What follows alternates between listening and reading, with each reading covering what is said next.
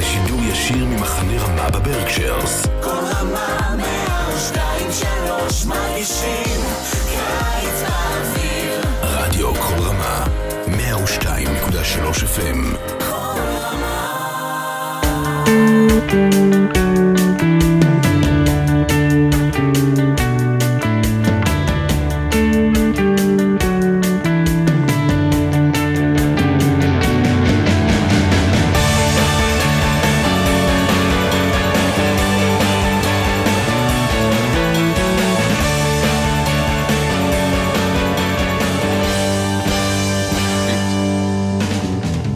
Shalom and welcome to another edition of Parsha Talk. I'm Rabbi Elliot Malamet, Highland Park, New Jersey, at the Highland Park Conservative Temple Congregation Anshe Emeth, and joining me, are my good friends, Rabbi Barry Chesler, Solomon Schechter Day School at Long Island, Rabbi Jeremy Kalmanofsky, Ansche Chesed in New York.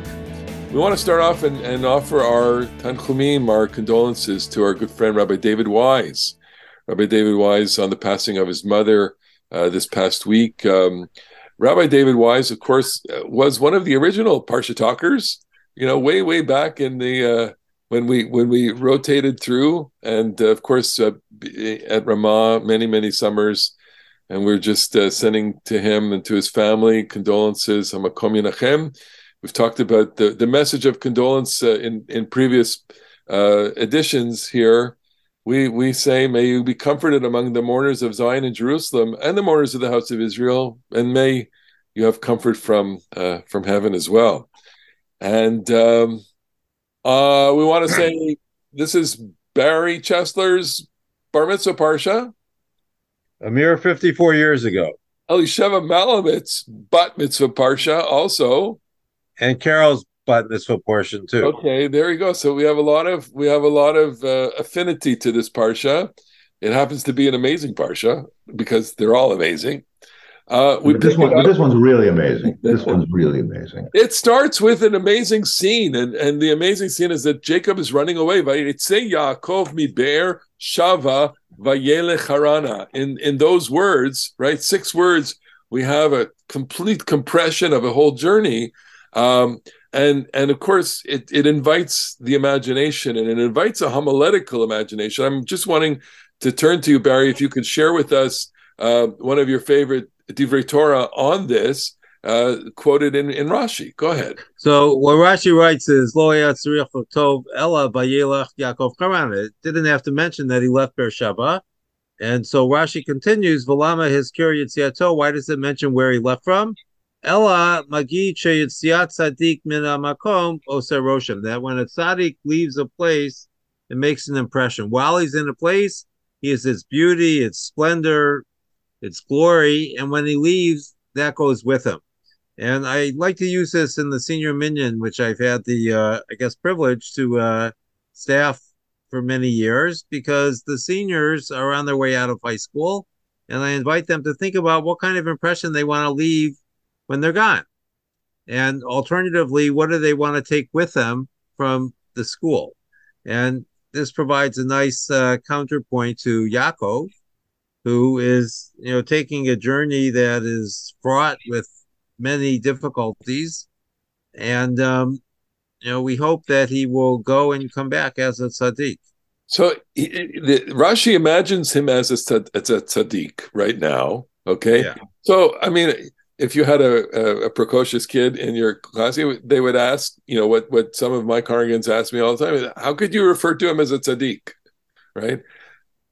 And and maybe there's a you know a sense of a discord in in the in the way that the Torah presents him and in the way that the rabbis have him in, in their imagination. so I, I think one of the things that we overlook sometimes is that in classical judaism it, it exists in a kind of timelessness Hmm. that in our lives is characterized by aging at least for the two of you i can see um you know we get older and we develop we mature and you know never one day we will depart like Yaakov HaTzadik, but the Torah kind of imagines everything happening in the present.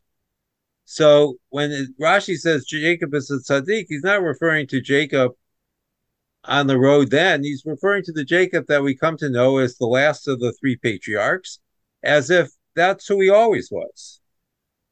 so interesting, you know. I think that, yeah. I think that um, you know, in, in a sense, when you read the Torah, you um, you're reading a book, and then there's a sense in which you are reading Judaism. So, I my personal favorite, as we discussed in the past, my personal personal favorite commentator is Ramban, the Nachmanides, and Rashi quotes pretty comments pretty much on every verse. Ibn Ezra comments pretty much on every verse. Ramban, like maybe 33%, but he writes longer. And and I realized at a certain point that his his text is not the Bible text. His text is Judaism, and he's interested not only in explaining a given verse. Uh, he, he's telling a story about what it's like to be a Jew, what Jews should care about, what our values should be. And so, if you read the story about Jacob, there's lots of things about him that give you pause. His his deception, his treatment of Esav, and by the way, that's just not not just a modern reading. You know, Jeremiah uh, in in Jeremiah chapter nine, he's got the great uh, Kol ach akov Yaakov. Nobody should trust their brother because every brother uh, twists and betrays. And kol kol ach akov Yaakov. Every brother Jacob's. So the Bible itself expresses the the distress with Jacob's trickiness. Um, if you read an individual story, you can say this guy's not tzaddik. He's, a, he's like a, a, a grasping, greedy, untrustworthy, uh, not very nice person, and there may be other things about his relationships with his children or or whatever. But if your if your text is Judaism, he's Yaakov Avinu. You okay, know? So let, uh, let, let, me react to you know both of you and and, and say that that may, I, I want to take the word tzaddik and just you know change it for a second, which is here's a larger than life character, or here's a here's a, a person who who is a personality in that in that world and and and his departure creates a vacuum and maybe that's rashi is intimating that the vayetze is that there's a vacuum that's created and you know i'm thinking about this you know you know in, in both homiletical and personal ways you know when when you depart from your parental home uh the, the, the most the tenderest moment that that you have in a in a visit is departure right? And and you know i'm sure many people watching this listening to this and and maybe the three of us have experienced you know the you get into you know we get into the car and and you wave and and it's goodbye and then i mean i have this experience when my kids leave and you know you you you wave and you go back into your home and there's a moment of emptiness a moment of vacuum so we have to really understand by Yitzhak Yaakov and really kind of augment the, the feeling of, of emptiness here. Right. But there's also an important point to add here. And it's significant that Yaakov leaves from Beersheba ah. because Beersheba is associated with Yitzchak, who spent time in Beersheba, and with Abraham. So this is the kind of ancestral home of the patriarchs. And Jacob is not only going on his own journey, but he's continuing the journey of Abraham and Yitzchak as well. Interesting. So, so you know, this that makes what what what I'm saying, Kal Vachomer, all the more you know intense because he's leaving the ancestral three generational home. It's imagine you know like like these immigrant neighborhoods, you know, where where your your father, your grandfather, your your parents, your grandparents are living, and you and you depart for I don't know college, right? and and you're not going to be the same. That's the point, and and you're leaving a vacuum, and you know, you split the screen here in this moment, and it's Jacob and it's the parents, and and what a what a what a anguish it is because Jacob has got nothing. He's got nothing to to show for himself here, and he's leaving behind, you know, two parents who are who are practically bereft. I mean, she thinks of herself as a bereaved mother already, Rebecca. Uh, you know, from last week's parsha, she said, "Am I going to lose both of you on the same day?" you know, and and um, there there's anguish. You know, you know, you know I, I generally, um, I mean, that's quite rich on a personal level. I generally feel in in somewhat contradistinction that that the Torah works best not with characters and their personal lives um, in the way that we're talking about now, and and works works best on the like the level of mythic situations.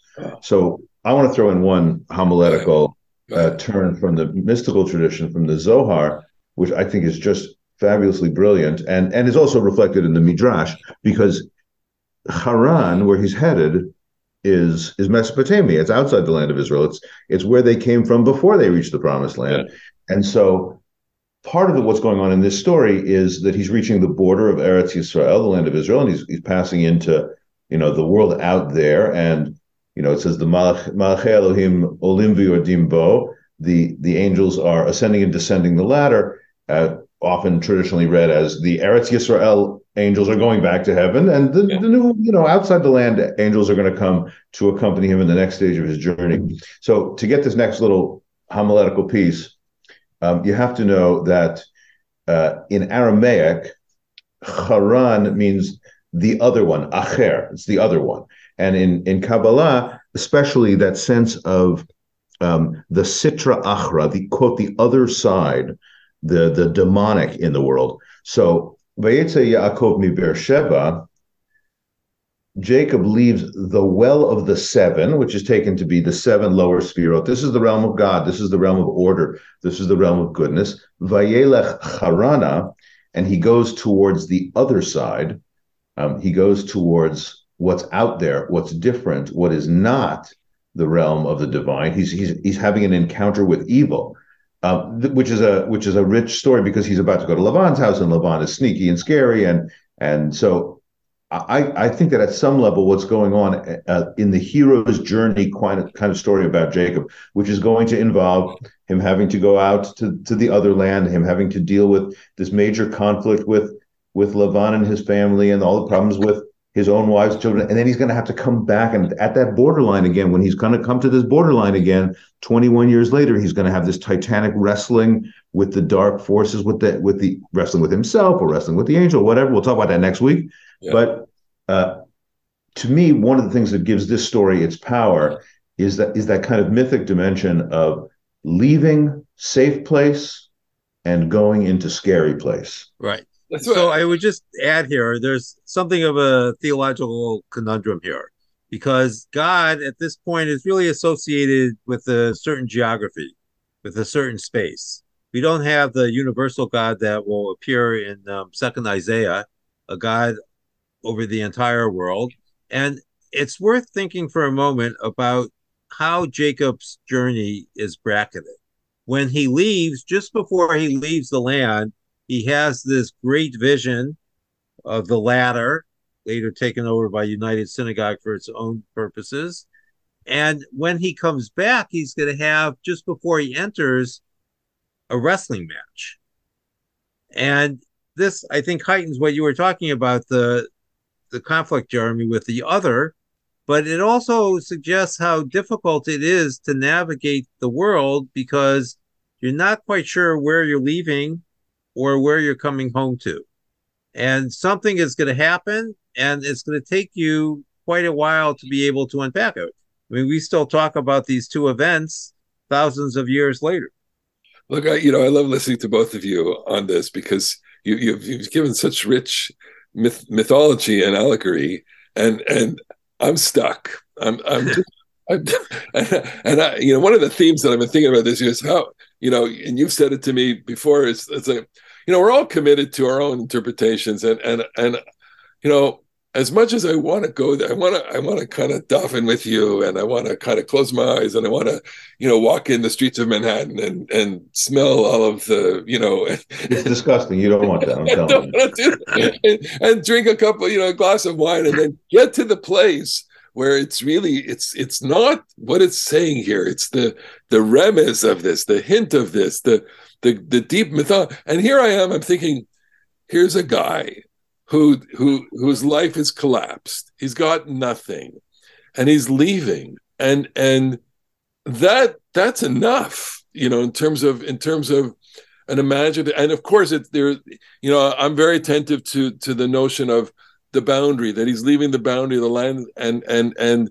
he's stepping across into a different place. And and it's the inversion of of Abraham coming and all that and and and that's the great literary arc of of of of the Torah but there's a profound human drama going on here which I know you're attentive to you know and you just fleshed out of course the the you know the the the broader echoes of it in in in the tradition. Let's go to the dream and let's let's the sulam because the same thing happens with the sulam.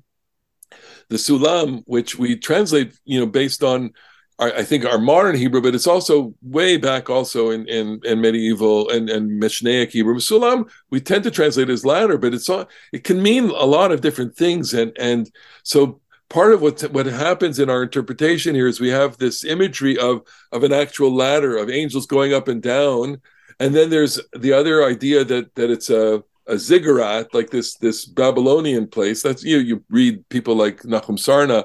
He talks about that, and then there's this there is a, a lovely midrash that says that it's actually he's imagining the the mizbeach.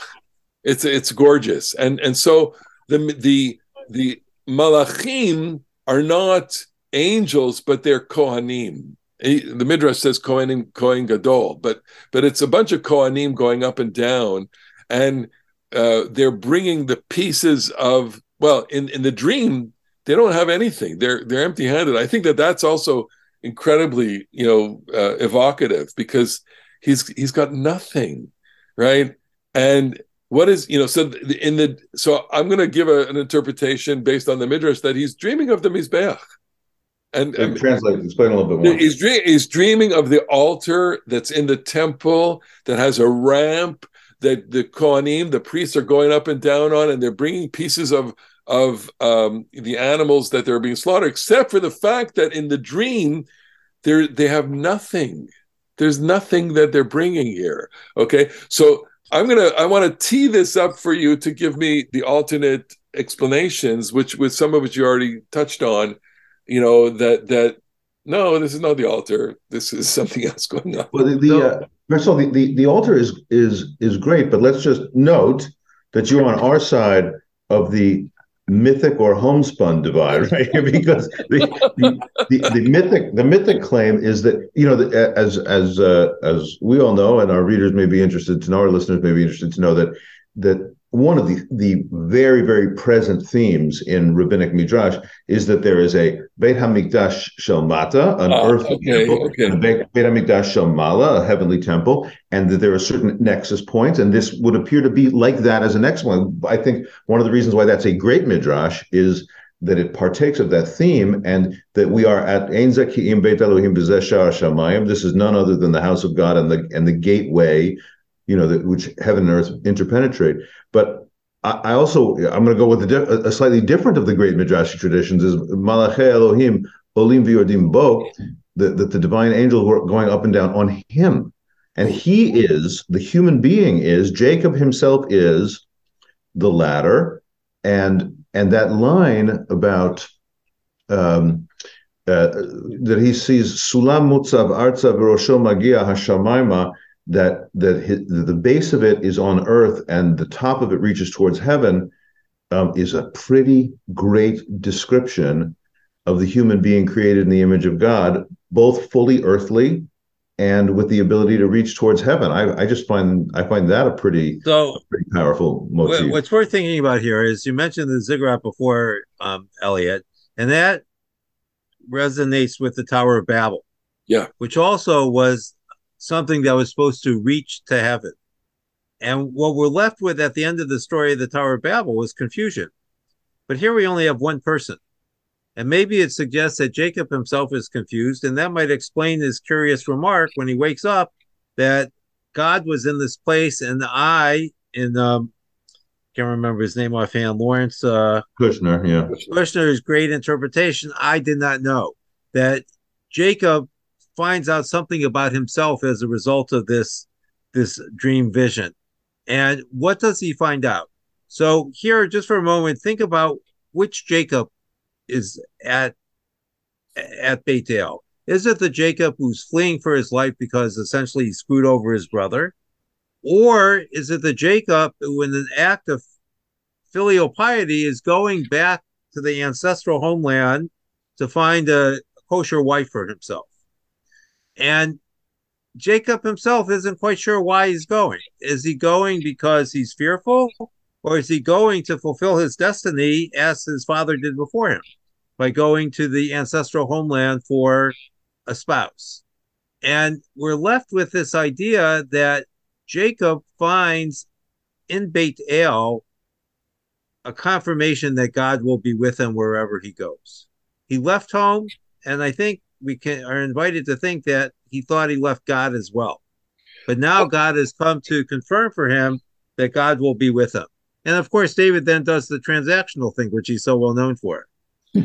okay, so we'll talk about that in a second. But but uh, you know, so God does appear to him in a dream. We, we've, we've established the you know the, the imagery of the dream, which we're not going to go more into. And and God promises on ani so first like that ani Adonai Elohei Abraham Avichaim the Lord God of the God of your Abraham your father Elohei Yitzchak God of your father Isaac Elohei Yitzchak just God of Isaac Haaretz Asher Ata Shochev Alea the land that you are lying on Lecha Etnena Ulezarecha I'm giving it to you and to your offspring. Your seed will be like the sand of the dust of the land. yama v'kedma v'tzafona v'negba. You're going to explode, expand to the west, to the east, to the north, and to the south. And, and through you, all of the families of the world will be blessed. I'm going to be with you, as you said. I'm going to guard you with everything in every way that you go. I will bring you back to this land. Okay. And so it says, and then I will not abandon you. Yaakov. He wakes up. So again, I want to I want to leap into his imagination. And you're saying uh, that this is a reassurance, and I, and I, I want to go there for a second, which is the the sense of is he worthy to receive this? Does he know that he, he's already received his father's blessing, right? And he's already, res- but the, the the blessing that Isaac gave him was not fleshed out really. The, what does he sense of himself, and does he have confidence? And does he does is God here excusing his behavior? Because you know people can read this and say, look, you know, he just stole two things from his brother, and what now he's getting rewarded. What's what's how do you how do you relate to this moment? And how would you relate to it if you were him? Well, that's a good one for you, Jeremy. I mean, you know, whatever. I'm going to repeat what I said before, which is that uh, in seen through the lens of Judaism, not necessarily through the lens of you know Genesis chapter 20 seven or whatever the scene was where he steals the blessing. Um, Yaakov is the character who does something really incredible, totally amazing. Uh, he hits at the right place in the magic moment and discovers realms of religious, spiritual meaning, re- discovers the realms of truth that he could not have guessed at is beyond his capacity for for recognition. And he wakes up and says, you know, I didn't even I didn't even understand that there was God in this place. And now look what I've just been revealed. So does he does he deserve this place? Yes, if you read the story, first of all, I do think it is possible, not just possible, I think it is it is also part of the story that Esav is an oaf, that Esav is an unworthy inheritor, and that Rivka saw it and saw it and and and engineered it such that Jacob becomes the official inheritor and that that's basically a good thing because of his generally good qualities. But also, if you read it through the story of his deception, then no, then God should say, listen, you punk, don't, uh, you know, go back home and apologize and and make your mistakes right. But that's not the story that Judaism is telling. Judaism is the story that is telling that Yaakov is the third link in the chain. Uh, that mystical Judaism says Yaakov is the balance of all that is best about Abraham and Isaac and, and funnels that into blessing in the world. And so I think Jacob, as, as Judaism portrays him, is, uh, is the people of Israel writ large who deserve this blessing. Yes. I think there's, there's, God is indebted to Abraham also. And so, and so it's, it, Abraham looms large here in, in some way, you know, to, because Eh, there's just such extraordinariness. And and and god has made a promise and god is going to fulfill the promise. And it's and this is the way human beings have have, have partnered with god to to make this promise come come to fruition. And and regardless of his moral bearing right now uh, things are moving in that direction. It, it, there, there are forces that are beyond him that are pushing him, and that are Forces going beyond him. Yeah. Forces beyond him. Absolutely right. Yes. So, but there's also um, perhaps something else going on here because when he leaves home, I think that it has to cross his mind either as a thought or perhaps as a belief that he's not going to see his parents again. Yeah. So when God comes and says, I am the God of Abraham, I am the God of Isaac, I am with you, that provides a tremendous assurance. And, you know, as I said before, a confirmation because the earthly ancestors are going to pass from the scene, but their God will be with me. I and think that will allow the promise to unfold. look, Can I throw one, one additional thing in there? First of all, um, if I'm not mistaken, you know, we talked about this in the past. If you if you looked up all the dates, if you calculate all the dates based on the years that people are alive, once once it turns from Yitzhak, we don't hear from Yitzhak again. We we we don't turn back tell any more stories about Yitzhak, but but I think that if you calculate the dates of Isaac, who's going to live to 180, uh, I'm pretty sure that he will overlap with him again. oh, still. for sure. No, and they bury him, don't they? There's a scene where Well, but the question is whether he sees them alive. Yeah, Right. yeah. Right. But, but one more thing, which is that, you know, there, there's another character who is like Jacob in this respect, uh, and it's it, it's it, probably the, the single character gets the Tanakh's most attention, and in the way that Yaakov gets Genesis's mo- most attention is King David, David Hamelech. David Hamelech is similarly, as Elia you said before, a, a character just larger than life. David Hamelech is prodigiously talented, incredibly lovable, capable of terrible behavior, and his greatness and his and his his great spots are so great, his dark spots are so dark, and that's somewhat true of of Yaakov Avinu as well. Great, great, great capacities. He he goes to the well. He sees uh, sees Rachel and his love at first sight. He works so hard. He's he has a magic touch. He succeeds at everything that he does. They'll be passed on to his son Yosef.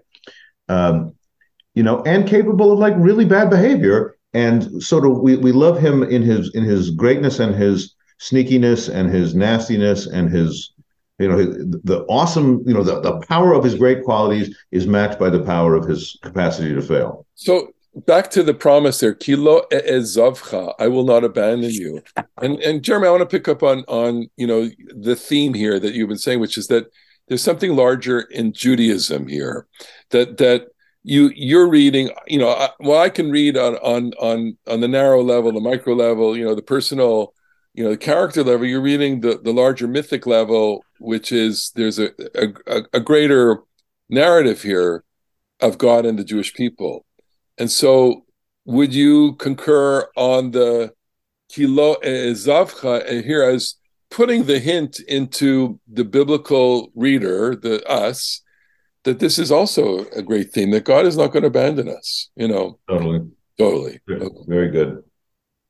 Uh, and that, of course, is you know, you know, it, it the the the great trauma that we've talked about in the past. You know, that comes out at the end of the Torah is is that the, there is a possibility that God, in fact, will abandon. I think that you know, even the thought of that is is what what triggers the the a whole set of crises um, among among people. So it might be worth thinking for a moment about how this works in terms of uh, the narrative suite, because you know emunah or faith originally was trustworthiness, and I think what we could say about God in Breshit is that God is trustworthy. Yeah, He makes promises and he delivers. In the life of the nation, that's not always going to be felt. The people are going to experience both willfully and not the abandonment of God. And what they'll have to hold on to is the fulfillment of the promise made to the patriarchs. And mm-hmm. somehow that has to restore in them their trust in God because mm. God is going to become less reliable as the Torah goes on, not more reliable. I know there, there's so much in the parsha that that we we we unfortunately are not going to be able to get to, according you know like the the birth of all the tribes, etc. And you know, for for better or worse, we're we're we're, we're stuck here. So let's Yeah. let's let's let's end with the coda. It's a good this- place. It's a good place to be stuck. It is a good place to go. The coda of the story, and, and you mentioned, I think Barry, you mentioned it just before, which is like, so he he he's he's always making deals, and here he's making a deal with God. And that you know he he gets up, he anoints, he he, he has a, a flask of oil or a, a, a skin of oil with him, and he pours it on the stone that he's lying on. on his pillow. Vayitzok Shemen al Rosha, he, he anoints it. Uh, vayikra- and, he, and he calls the place Betel, Ulam Luz Shema Ir Larishana. It was formerly named Luz, and he makes a vow there. And the vow is if you got it, if in fact God is with me, Ushmarani Baderech, and guards me on the way, Asher Ani Holech, that I'm going. Venatan li lechem lechol uveged ilbosh, and gives me bread to eat and clothing to wear. V'shavti v'shalom beit avi, and gets me back in peace to my father's house. Vayadonai li Elohim. God will be my God. Va'even azot, this stone that I've made as a as a a, a monument, matzeva, Yeh Beit Elohim will be the temple. Everything that he gives me, I'm going to tithe. So you're saying then that that's his deal, and you, you're seeing in in that the possibility of a certain chutzpah. I don't know, and I want to say, I you know maybe there's possibility that he he's empty. He's got nothing. You know, look, every time his father or his grandfather heard from God in a vision or in a speech or whatever, they built an altar, they took a sheep, they put it on the thing, they sacrificed or or they called out. He's got nothing. He's got he's and, he, So- and later on he'll refer he'll refer back to this. He said, I left with my staff and now I you know I have a family. He So- is aware of himself as nothing. So what I would offer a slightly different reading that Jacob comes across as a businessman. Um, maybe not unlike the uh, Hyman Roth character in Godfather 2, one of the great characters, but he's a businessman and also he fancies himself more or less as a self-made man. Right? He works for everything. He's going to spend 20 years with Lavan. He's going to spend 17 years in Egypt. Um, at the end of his life, a few weeks from now, and you know, we get the idea that Abraham didn't really work for what he got. It was kind of bestowed upon him. And Isaac, in a sense, inherits Abraham's wealth. But Jacob doesn't just, he starts with nothing, but he makes something of himself. Yeah. Something that I think neither his father nor his grandfather were able to do, in part because it wasn't necessary for them to do. But Jacob forges his own identity, and I think he deserves a great deal of credit for that. He deserves it, and and and he loses out on many things, and he's crushed. And Well, he loses, but it becomes Beit El, so it's okay. no, but you know, I just want to point out one thing, which which is, um, you know, the our listeners uh, probably know this or know this at some level. You know, we have fifty four, I think, week, weekly parshiot or whatever it is um, in the course of a year, and that's the Babylonian uh, one year annual Torah cycle. But in in Eretz Yisrael, in the ancient times, they they read much shorter parshiot, and they you would complete the Torah over three years. So there's a way in which the the the breaking of parshiot that we have, that such and such as Parshat Vayetze and such and such begins Parshat Vayishlach, is like arbitrary. That's what they did in Babylonia, but they did something else in, in the land of Israel, and they could have done something else yet again. And and it's only the accidents of history that we we broke out the way we did. But I really there's something about this parasha which is so tightly constructed. It's just beautiful. Everything that we just said, Jacob starts off. He's crossing. He's crossing into Mesopotamia. Um, he's crossing out of the land of Israel, and he sets and he has this stone, and he sets up this this matzeva. And at the very very end of the parsha, he comes back 21 years later. He comes back with with uh, you know two wives and two concubines. He's got four four, four wife-ish people, and he's got all the children, and he's got the conflict with Lavan, and Lavan chases him back down. His father-in-law chases him back down. Says, "You stole my you stole all my children." Jacob says, well, "Actually, they're my children. Um, let's make a pact. We're gonna we're gonna divide. You stay on that side. I'll stay on this side." And they make another pillar. Yeah. And they make they make uh, another witness. Another uh, that also uses this word uh, matzeva and and ed witness, and uh, and so it's, this is an incredibly well constructed parasha of this is the story of when Jacob left the land of Israel and when he re- and concludes when he returns back to the land of Israel and crosses the border, and and that end passage has this very cool thing, which is the only use of Aramaic in the Torah itself. Jacob builds the pillar of witness, gal ed, gal ed. That's what it means. The pillar of witness, the the stone the stone pillar to be the witness of his agreement with Lavan. And Lavan ca- calls it Yagar Sahaduta, which is gal ed in Aramaic. So you have this really cool little, so, so to speak, ancient linguistic artifact that that It's- shows up here in Genesis, deep. only time in the whole Torah. basically no what, what you have there is the literary construction of boundary because it's not only geographical boundary it's ethnic boundary and it's linguistic boundary And- Right. And yeah go ahead from beginning to end of the Parsha, what we could say is Jacob rocks. He does. Jacob just rocks the house. And you, you, Barry Chesler, are Yaakov, and I am Yaakov, and i'm yitzhak so and you are Yitzchak. So we, we owe so much to you. And your son is Yaakov. This is a There little Yaakov. Yaakov was Avraham. You know, did you know that my father was Avraham? I'm Yitzchak, and my father and my son is Yaakov.